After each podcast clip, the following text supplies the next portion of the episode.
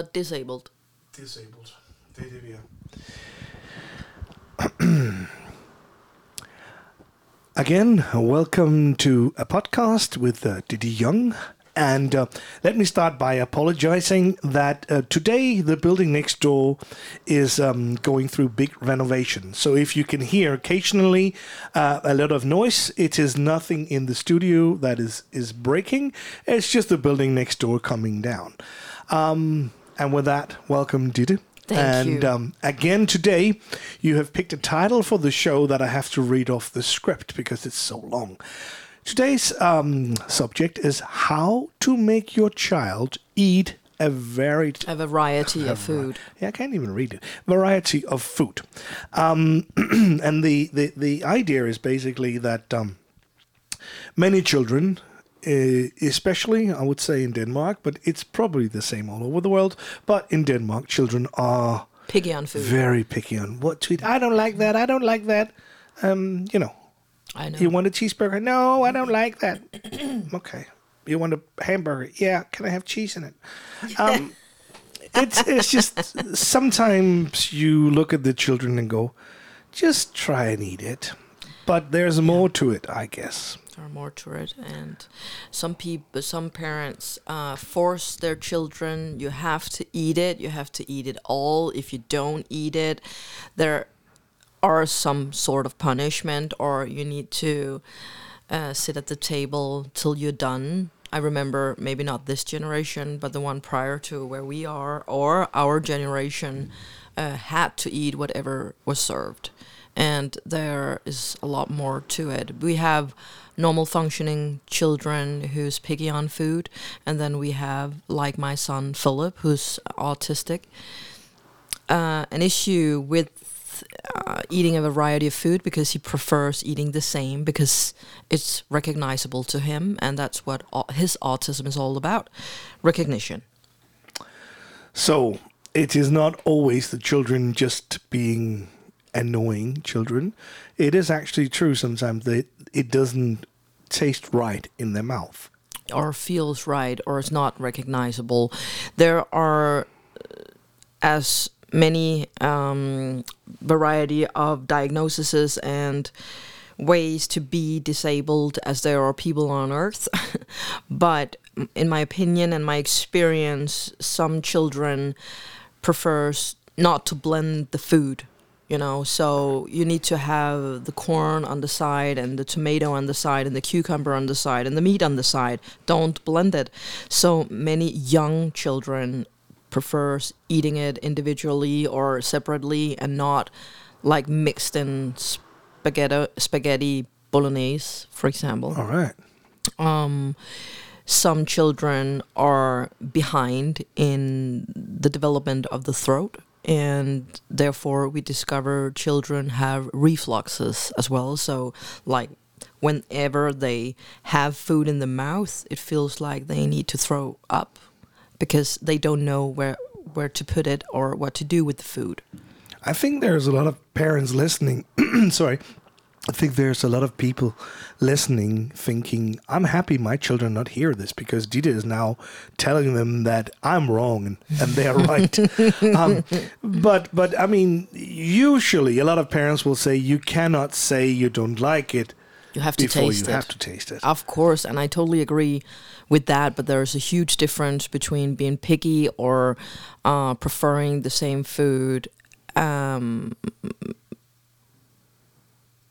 As for having refluxes or dealing with autism, where the food needs to be recognizable. And to my son, he ate a variety of food when he was born, and I made sure he had to taste everything. He was very curious in the food we gave him. And then our neurologist and doctor at the hospital told us, because we had a lot of examinations at hospitals due to his disabilities, told us that he needed to gain weight. The doctor was worried that he was a small child, and I laughed and said, well, look at me, I'm not the biggest woman on earth. But she said that he needs to eat whatever he prefers for 3 months. And this is before we knew he had autism. So, of course, we did that to make sure that he gained weight. And then we couldn't come back to the variety of food after that. I have to be curious. What was the food he chose for 3 months? Basically salty, firm food. So maybe to you parents out there who have children with autism, they prefer something they don't have to work for example, French fries, it could be chicken nuggets, it could be anything that comes with oil and salt on it, chips, crackers with salt on it, because it's very predictable. And going from a cracker and making him eat bread with salami on top was like the worst job ever to get him to come back to that. Yeah. So I had to study a lot and sense on my son what could be the solution of this. So what I kind of saw was that if you consider food as a component, then a cracker is a one component food product because it's the same on the inside as on the outside, right? So it's predictable to the child, to my son. And a tomato is a three-component food product because it consists of the tomato skin, flesh, and seeds. So three components, which will confuse the mind, which will confuse the mouth and the throat. So how do we go from one component to a three-component food product? Step by step. So at first I thought, okay, I want him to eat being able to eat bread with something on top because that's very Danish. You know, we eat rye bread with salami on top or butter underneath. So that would be a three-component food product. So I baked the rye bread in the oven with the olive oil and salt on it. So it felt like a cracker and tasted almost like a cracker. And I did that for weeks, several weeks. And when he accepted that with no, problem at all, I started to put the rye bread or bread on the toaster. And in the beginning, I toasted it hard. So it was, like a cracker or the bread from the oven. And then eventually I made it softer and softer. And this took me months to do this. And today he eats rye bread with butter and salami on top. But it was hard work making him do that. But again, having a disabled child, it is a lot of hard work, isn't it? And the victory must be nice for you. It's a win when you see it happen, what you're trying to do for months, and then it happens, and then you're like, okay, I did something good. Well, both, yeah, of course it's a win, and I always focus on the positive things, but it gave me a lot of worries because I was angry with the neurologist and the doctor because this was functioning before she had a good idea. And I have grief as well that I have to take these battles using a lot of time and effort and energy on trying to fix this, which never were a problem to begin with. And I see a lot of my friends all around me with children with no eating problems at all. So if I stop comparing myself and my situation and Philip's situation with other people, I don't feel the sadness or the grief. I only see the positive things and the development with him. But it has been both sides during his childhood. So today, what is Philip's favorite food? It's definitely something that is salty and oily still, but I made him eat a lot of fruit and vegetables, and it comes, not combined, but he loves carrots, he loves cucumber, but he would never, ever mix them. And I allow that because I know this is how it works for him. It needs to be recognizable. So he likes the salad, but he wants everything separately. And if you imagine a cucumber like the tomato, a cucumber is a three-component food product. So I'm very proud. And he loves peas as well, which is a one-component food product again because it's the same on the inside and as on the outside. So it surprised me a lot that he's capable of eating a cucumber today, and he loved them. So that's another thing. In addition to everything else that are a little bit different when you have a disabled child. So you said earlier something about spaghetti, bolognese, and things like that, because most food are mixed once you get it on the plate. Yeah. If you go to a restaurant or anywhere you're getting food served, it is mixed, and more or less. And we don't think about it. Yeah, we don't think about it, because that is very often how the chef thought it should be. You know, we mix this, and then we add that, and then a little bit of this, and then the food mixed tastes good to many of us. So can you take him to a restaurant, or is that impossible? No, I can't. But then he would prefer eating something that is very predictable and feels like a safe zone to him, because due to his autism, just being in a restaurant surrounded by a lot of people is, you know, a huge overload. So I wouldn't, you know, try and push him more than necessarily. So then when we go to cafes or restaurants, I make him eat French fries because he loves French fries. And then he thinks it's the best thing, go at restaurants. But I would never force him to eat something different, because then he would feel a resilience to, I don't like this situation I don't like because it's too difficult. And then I could never take him to a restaurant again. So I make sure that everything needs to be from a safe place, and where he feels safe, and it's funny, and he can definitely tell on me that I don't put a pressure on him. He sends me so much, so we sense each other, of course, but he senses my emotional state a lot. So if I'm stressed walking into a restaurant, it's gonna be a catastrophe. I'd rather not then. But if I am prepared and I know I allow this for half an hour or an hour, then he's fine with that, you know. But I always ask myself, going to this, for whose sake am I doing this? Mine or Philip? And of course I have to push him. I have to take him out in the society. I don't want him to be an isolated child.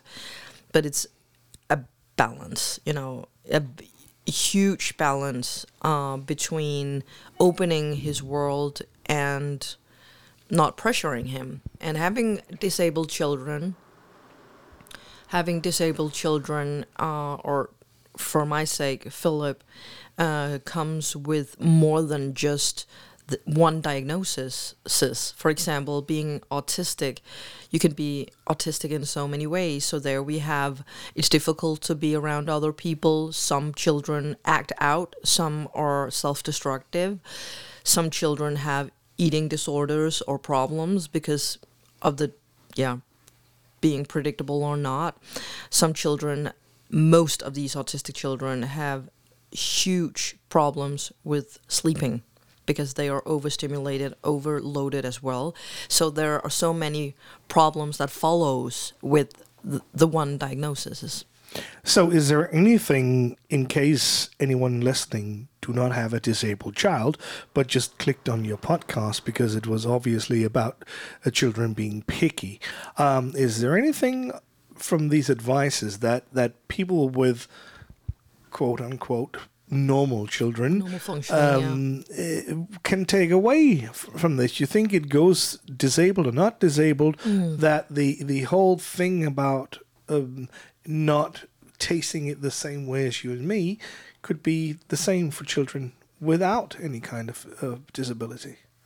I think that all parents should remember that the child got used to, for the first half year of their upbringing, only had one thing, and that was milk.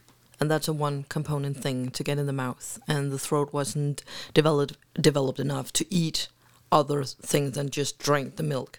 And then we went to a meal that was, what's it called? Porridge. Okay, faux pas. And then later the baby had to eat porridge that consisted of one thing again, for example, the same fruit. And then we had 3 different types of porridges during a day. And then they started to taste regular food.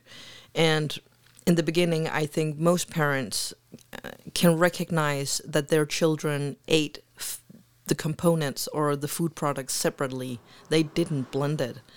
So when we have children that are picking on things, I think it's very important to remember, one, the age of the child. How old is this child? Because if it's a 2-year-old, we cannot say it's picking on things. It could be the development of the throat and the mouth. But of course, I would always recommend the parents to let the children try and taste it. And there's a huge difference if the child is resilient about food because it's not recognizable, or because the child is just being stubborn or, truly picky on the food. And there's a huge difference if they have refluxes and get sick from eating food. So we have to look at the individual child to see how can we make if they are, not safe around it. Some normal functioning children don't like eating in front of other people because they find it being embarrassing to eat. So is that the problem? So look out for where is your child safe and have the resources to fill up on the variety of food instead of just forcing it down. Is there anything that you do not like, but you never tasted? Is there any food you in your life have said, nah, I don't want that, but you have to taste it? No, I don't have to. I'm not a super fan of eating intestines or organs, but I have tried liver, and I think my mom made me some heart in cream when I was young, and I definitely didn't like that. I disliked it a lot. You didn't like it? I didn't. Of the taste, or didn't you like it because you can actually see it's a heart? I think it was both. But with the liver, I don't like the taste. Oh. I don't like the contents. No. I almost refluxed here now in the studio. Yeah, I have a few things I don't eat as well. And one thing comes to mind. When I was younger, I was playing at a golf tournament in Scotland. And I don't know if you know the national dish in Scotland. It's called haggis. And it's basically sheep's brain. And when I knew that information, it could have tasted like heaven. But there is no way on earth I'm going to eat sheep's brain. It just do not compute in my brain. So I said, no, thank you. Something else, please. And I think it's natural, being a child or being a grown-up, that some food puts pictures in your brain that makes you dislike it, even though you don't have to taste it. And I think it's like many other things, do I know if I like to bungee jump? No. Do I have to try it to know I won't like it? No, because it scares the hell out of me even thinking about it. So I think sometimes you should give the children a little bit of leverage in terms of saying, I don't like it, because of course it can't be like 20 or 30 things. Of course not. And it has to be within reason. Like, I don't like chicken. Well, have you tasted 99% chicken? 99% of people in the world like chicken. But it should be fair enough, isn't it? I mean, don't force anything in your children. Absolutely. But if they are too picky, then it's good for them to... And again, we have the nervous system, because if we experience once that something is dangerous or... we don't like it, or it was a bad experience, we remember this is forever going to be a bad experiment, or a situation. So I will, maybe if you had a carrot, came in the wrong way down your throat, then you would just conclude, I hate carrots. Yeah. But it's not the carrot you dislike. It was the situation. It was the experience, yes. Yeah. But is it then true that things you do not like when you're 15 might be some of your favorite food when you're 30, because you're talking about developing your taste buds and developing your throat. So even if a child at one age say, I don't like that, they could maybe 5 years down the road or 10 years down the road, they might like it. Of course. And I remember I hated olives as a child. I still do. You do. I still hate olives. You know what? How I solved that problem? I took a glass and ate a whole glass because it looked good. Okay, they put it in drinks and they eat it as a snack. And okay, I really want to like olives, so I ate a whole glass, and then no problem after that. I didn't like the idea and the taste of sushi for a long time. Oh, because it was raw? Then, the raw fish? No, thank you. And then I lost a bet to a friend, and the bet was that we could decide what the other one should do, and she won, and she decided you have to taste sushi. And I was like, oh, God. And losing that bet not only costed me the embarrassment of losing the bet, it also costed me a ton of money. But do you like sushi now? I spend a ton of money on sushi. It is expensive. I love it. You love it. It's the best. Yay! Yes, it's the best. So it's natural that you don't like something at some point, and maybe because you also have an idea. You connect it, because at the end of the day, if you have most of the sushi, it's not really fishy at all. No, it doesn't taste like fish. But if you're brought up and you get a piece of bread with herring, and you're like, oh God, no. To this day, oh God, please, no. Ugh. But then you might connect fish taste like this, but it's not. There is fish. There's a huge difference. Yeah. So you should always give it a try. So some children will develop over time, and some children need help for developing it and not being forced to eat it. But is it important? I mean, could you as a parent just go, okay, if you don't eat that, you just get something else?